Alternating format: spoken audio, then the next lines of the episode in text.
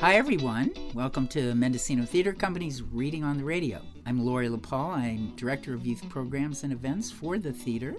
And one of our missions is to cultivate the participation, get as many young people as possible into the theater. Not just acting, but behind the scenes, directing, costumes, tech, everything. And in tonight's showcase of Young Voices, you will be hearing some of the most talented young people from our area. They're presenting works of their own creation. They are curious, engaged, and they are critical thinkers. And their willingness to let us hear their words for me and for Ken, who is our wonderful sound design and tech person, is truly inspiring. So I hope you will find these pieces from our students to be funny, poignant, thought provoking. They are an example of what the future holds for the theater. And now, please enjoy Mendocino Theater Company's presentation of Young Voices.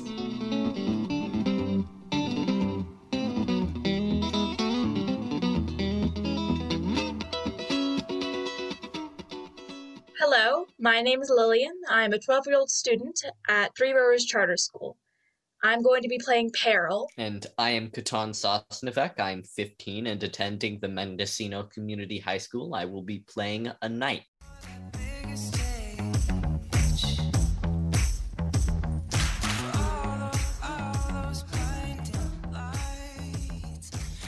The knights were coming. They always did. Peril could hear them outside her cave right now horses snorting and stomping and the clanking of metal armor. Herself to her talons, she lumbered out of her den.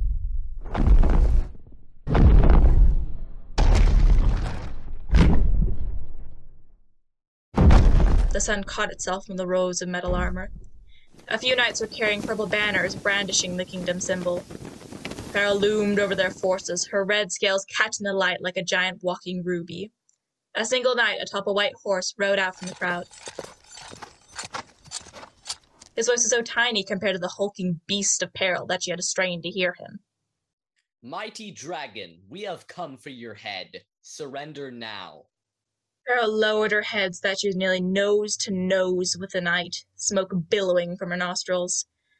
Knight, I have merely one question for you. Why me? Peril's neck shot back up in the sky and her talon rested on her chest. I mind my own business. I live on the top of a freaking mountain for stars' sake. Peril flopped down to her hindquarters, shaking the nearby trees. And then you come up here and attack me and call me a monster. For what? Defending myself?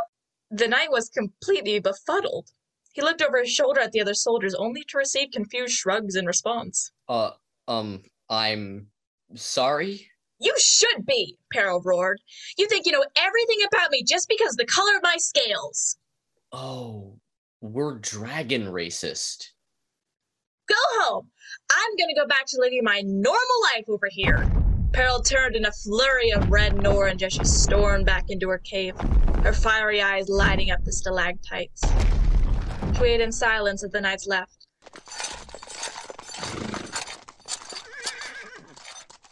Once they were gone, she picked her way back over to her treasure pile and back to her sleeping corner. She gingerly stepped over the bones of the last princess she kidnapped.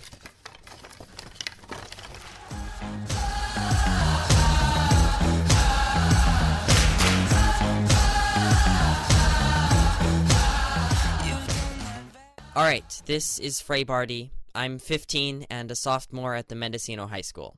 And this is also a two minute explanation of why making films matters to me. When I was a kid, I saw Star Wars and The Lord of the Rings.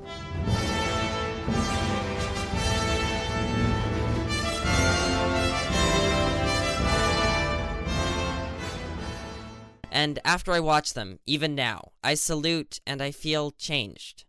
It's not just because of the characters or the story, or even really because I understand how much work making it was. How every stormtrooper helmet and exploding ship had to be crafted with real care. No, what matters is that I am given hope.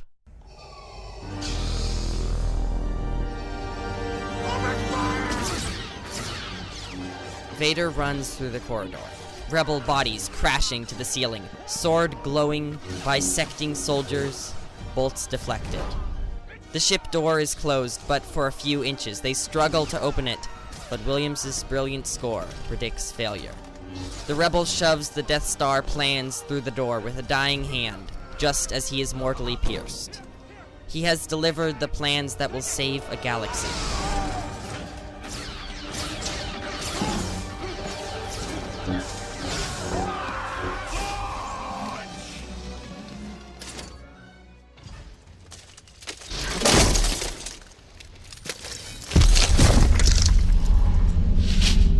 Samwise sits in the ruined city of Osgiliath, and all is dark and dim, for their quest is now in great peril. The wings of the Nazgul flap outside. It's like in the great It's stories. like the great Mr. stories, he says, the, The ones, ones that, that really really matter. matter. Sam talks of the stories being dark and that all was lost. How could the world go back to the way it was when so much bad had happened? But, says Sam, the stories turned, happiness came back. Sam has figured out why these stories mattered. Folks in Folk those, stories, stories they had lots of chances lots of turning back. chances of turning back, Only they didn't. They stand up despite all of the sadness and realize that there is yet good in the world worth fighting for.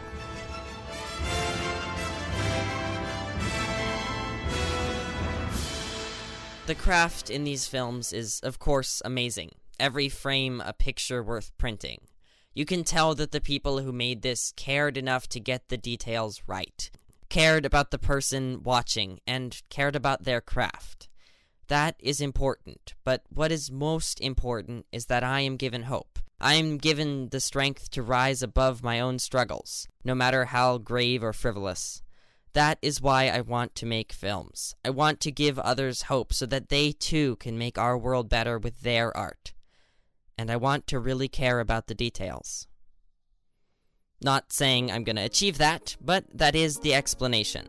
Thanks so much to the Mendocino Theater Company and KZYX for getting this on air. I will take a chance to be who I'm meant to be.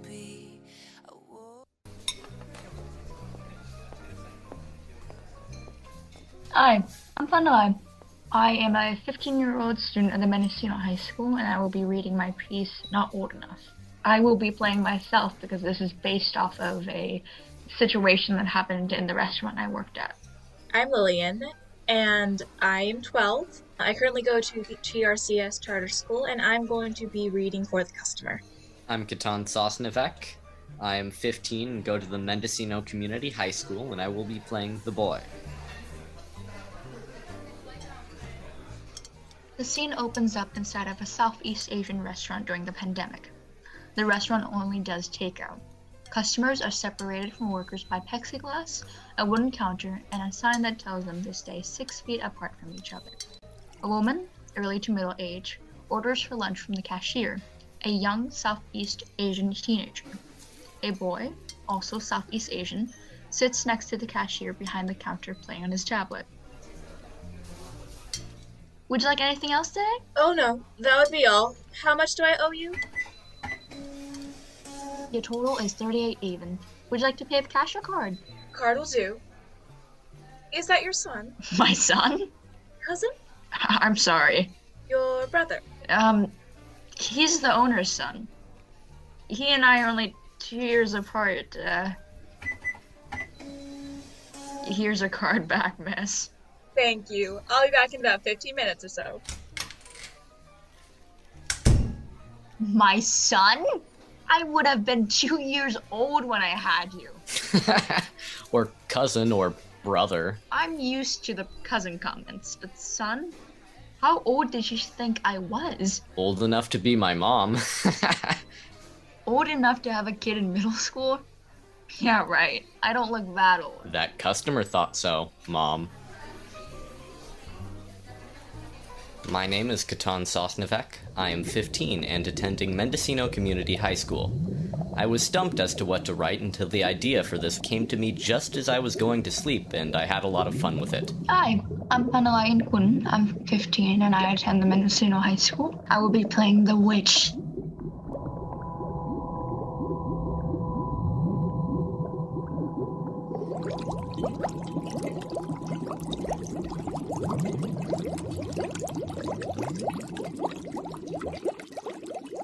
You're doing it wrong. Silence! You should scrape the sides of the cauldron, not stir the center. And how do you know so much about alchemy? Oh, we mushrooms know a lot about alchemical and natural magics. Never understood why you witches never just asked us. And be like those wretched Athardian druids?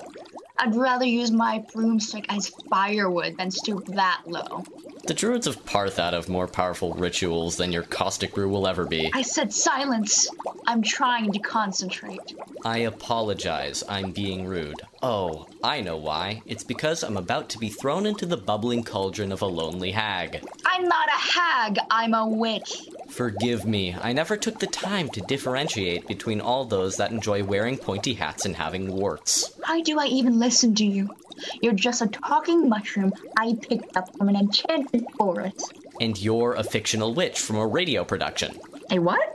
Forget it, this play is too short to discuss the implications of a fourth wall breaking mushroom. You always drone on with your nonsensical ramblings. I'm beginning to doubt if this potion is worth it, considering I have to listen to one of your kind whenever I make it. You know, I heard about another great place you could get ingredients from. Who do you hear that from? Your mushroom girlfriend you keep in touch with through the mycelium network? It's a wonderful apothecary in the kingdom of Old Bapanya. They have some of the best selection in the realm of Ultheim. As if I'll go store bought. Fine. Clearly, I'm destined to end up in the cauldron of a lonely witch with no one to talk to but their own ingredients. I'm not lonely. I've invited a good friend of mine to come over to my hut. They'll be here very soon. You'll get to meet them, in a sense. I'm gifting this potion I'm brewing up for them. A good friend, you say, and what is this potion you're brewing up? I don't know. That's why I'm giving it to someone else to try. As I thought. Silence.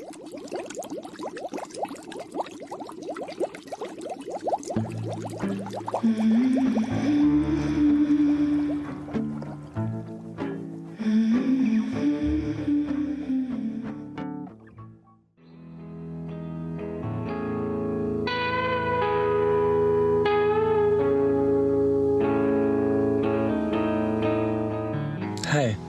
name's Angelina Martinez. I'm 16 years old.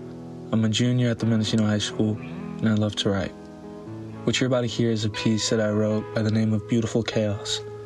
Do enjoy.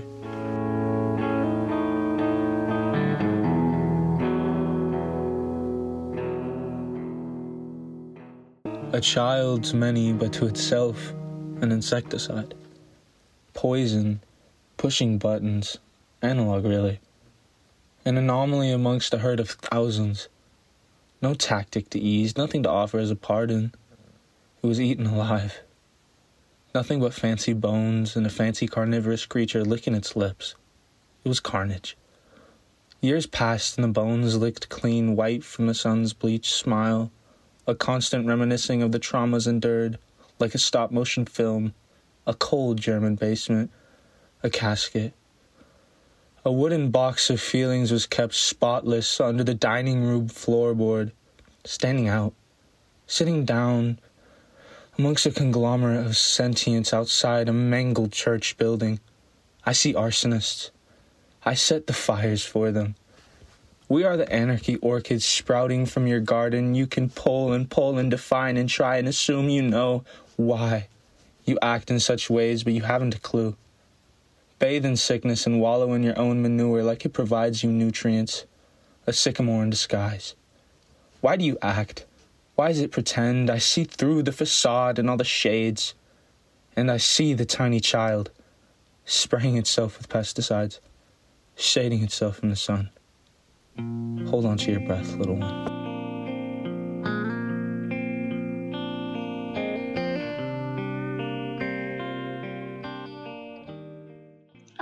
My name is Panalai and I go to Mendocino High School.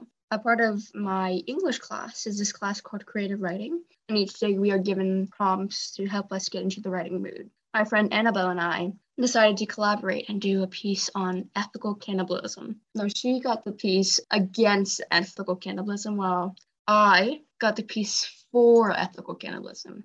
Now, I promise I'm not going to eat anyone. This is just a little satirical, tongue in cheek humor, and it's titled, Who Are You Going to Eat for Dinner?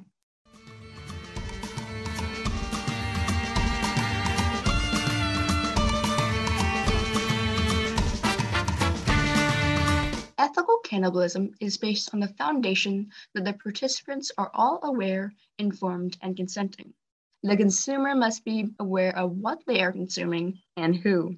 It must be made aware that the person that they are consuming has consented and is not forced into the situation. The one being consumed must be wanting to be consumed on their own free will. No one can force them into the situation. Both consumer and consumed must sign all the proper paperwork that protects both parties from legal issues. Afterwards, the consumed must be properly prepared for consumption. Just like cattle, the consumed must be properly fed and cared for. Similar to Wagyu beef, the human to be consumed must live what may be considered a lavish life. This is so that the guilt and the ethics of consuming said human may be water under the bridge. Humans debate on consuming veal, the meat of young calves. A part of ethical cannibalism is that the consumed must be of consenting age, 25 or older, financially stable, income of 100K annually, and have another party that will benefit from the money that the consumer will pay. In conclusion, who are you going to eat for dinner?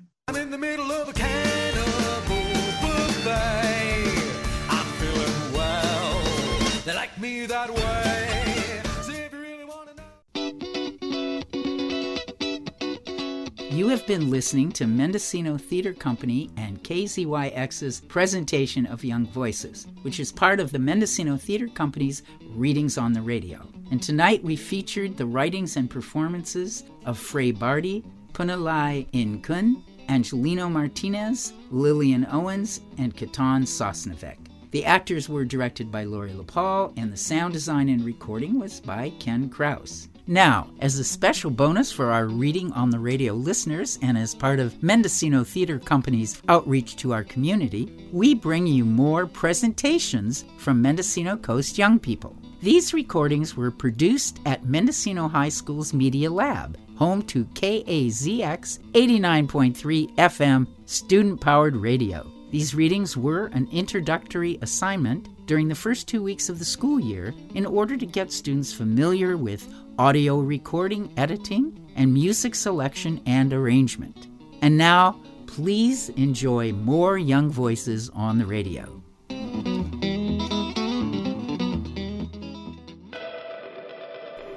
Hello, listeners. This is Knut Kvinsland speaking.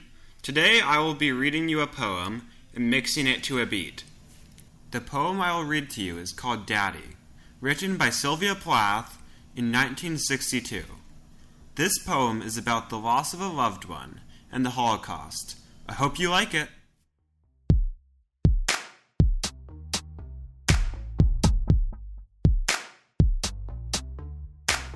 You do not do, you do not do, any more, black shoe, in which I lived, like a foot, for thirty years, poor and white, barely daring to breathe or chew. Daddy, I have to kill you, you died before I had time. Marble heavy, a bag full of God, ghastly statue with one grave toe, big as Frisco seal, and a head in the freakish Atlantic, where it pours bean green over blue, in the waters off a beautiful Nauset. I used to pray to recover you, dew. In the German tongue, in the Polish town, scraped flat by the roller of wars, wars, wars. But the name of the town is common, my Polish friend. Says there are a dozen of you, so I never could tell where you put your foot, your root. I never could talk to you.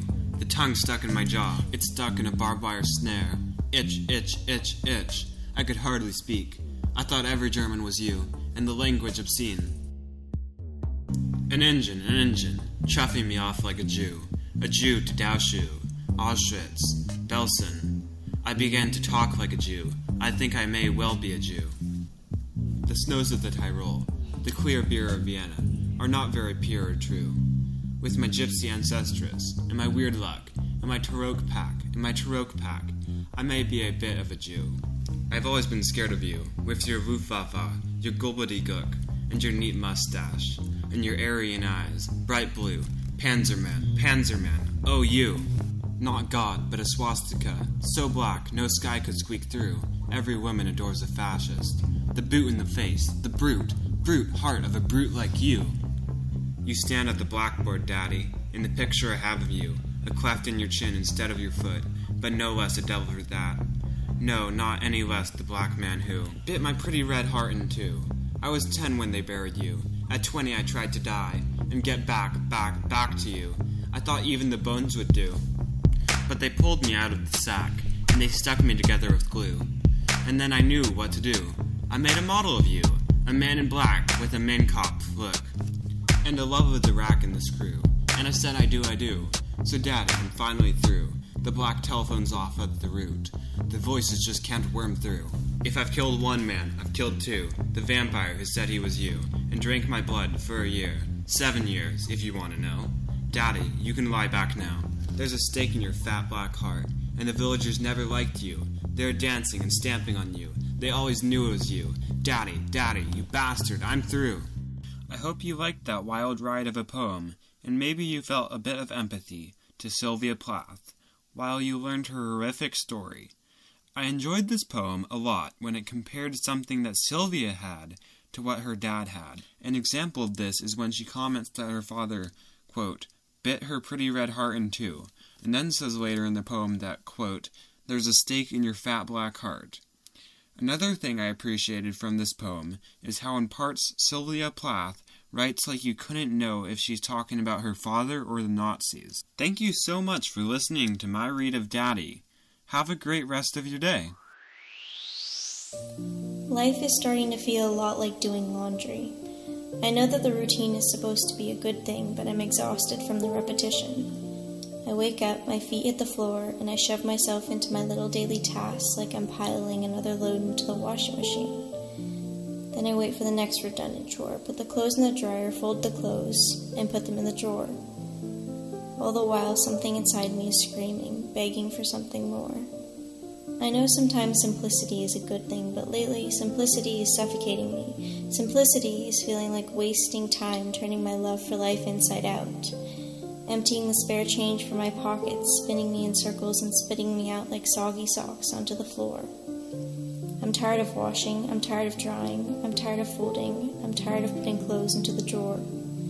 Please tell me that life isn't laundry. Please tell me that life is something more.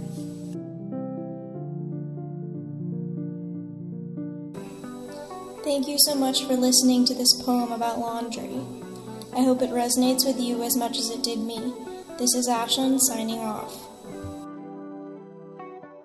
This is Beau Breton, and today I'll be reading you a poem by Robert Frost. The poem is called Road Not Taken. I hope you all like it.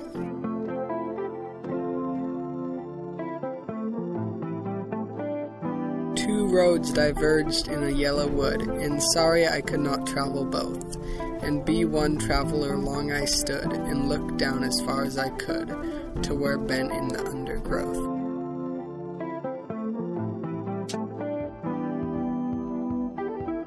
Then took the other as just fair, and having perhaps the better claim because it was grassy and wanted wear. Though as for that, the passing there had warned them really about the same.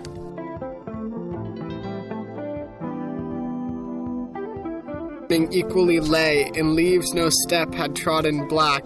Oh, I kept the first for another day, yet knowing how way leads on to way, I doubted if I should ever come back.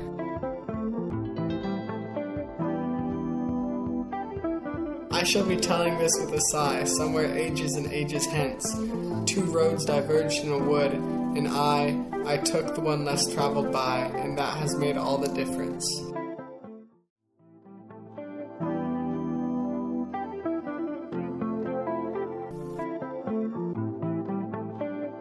That was The Road Not Taken by Robert Frost.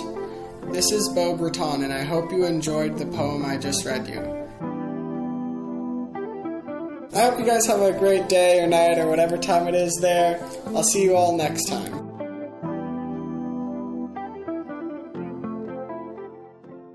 Hello, this is Georgia, and I will be presenting a poem that I have always loved by Dr. Seuss. I hope you enjoy it.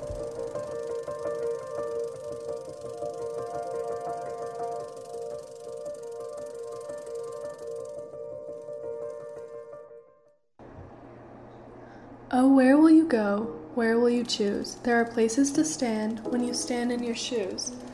Some of the places are camboozled and bad. Those are the places that just make you sad. They don't dress all the way, they even blow smoke.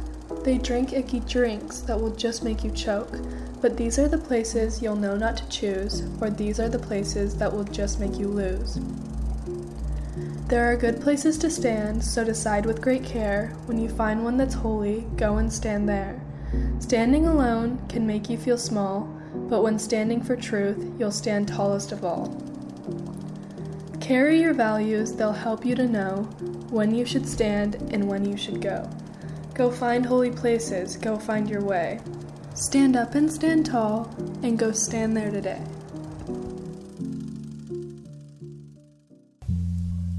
Hello, my name is Phoenix Ohm. Today I will be reading you a poem called Do Not Go Gentle Into That Good Night by Dylan Thomas. Do not go gentle into that good night. Old age should burn and rave at close of day. Rage, rage against the dying of the light. Though wise men at their end know dark is right, because their words had forked in the lightning, they do not go gentle into that good night. Good men, the last wave by, crying how bright. Their frail deeds might have danced in a green bay. Rage, rage against the dying of the light. Wild men who caught and sang the sun in flight, and learned too late they grieved it on its way. Do not go gentle into that good night. Grave men near death, who see with blinding sight, blind eyes could blaze like meteors and be gay. Rage, rage against the dying of the light. And you, my father, there on that sad height, curse bless me now, with your fierce tears I pray. Do not go gentle into that good night. Rage, rage against the dying of the light. That was Do Not Go Gentle into That Good Night by Dylan Thomas. Thank you for listening. Oranges by Gary Soto, read by Naya Bolton.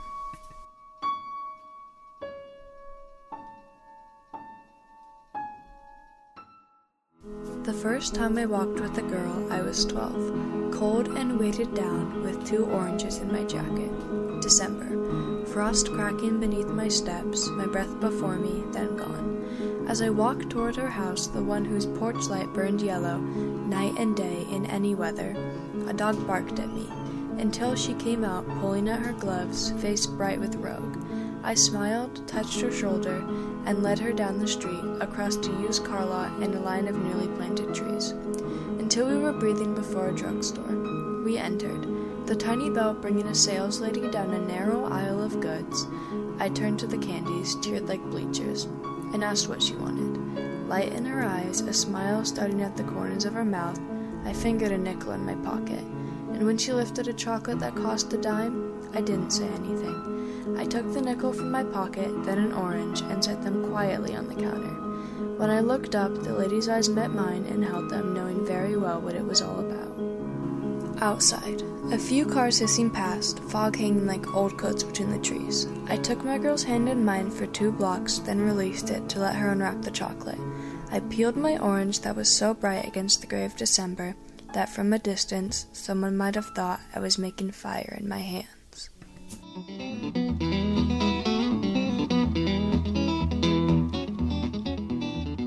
In this hour, you have been first listening to Mendocino Theater Company's readings on the radio with young voices from our coastal community. Later, you've heard student presentations from Mendocino High School's Media Lab. The Mendocino High School students you heard were Knut Kvinsland, Ashlyn McElroy, Beau Breton, Georgia McClure, Phoenix Ohm, and Naya Bolton. Thanks to Student Powered Radio KAKX 89.3 for bringing us these wonderful readings.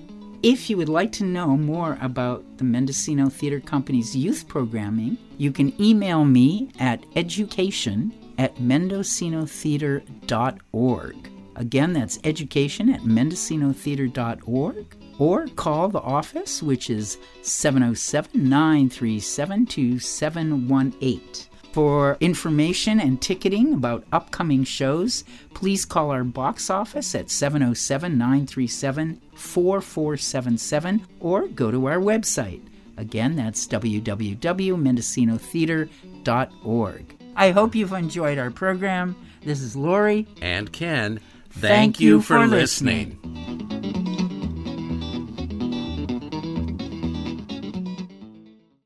This has been a production of Mendocino County Public Broadcasting, KZYX Philo 90.7 FM, KZYZ Willits and Ukiah 91.5 FM, and Fort Bragg at 88.1 FM. You can find more content like this on our website at kzyx.org and consider donating by clicking the red donate button in the upper right corner. Thank you for listening.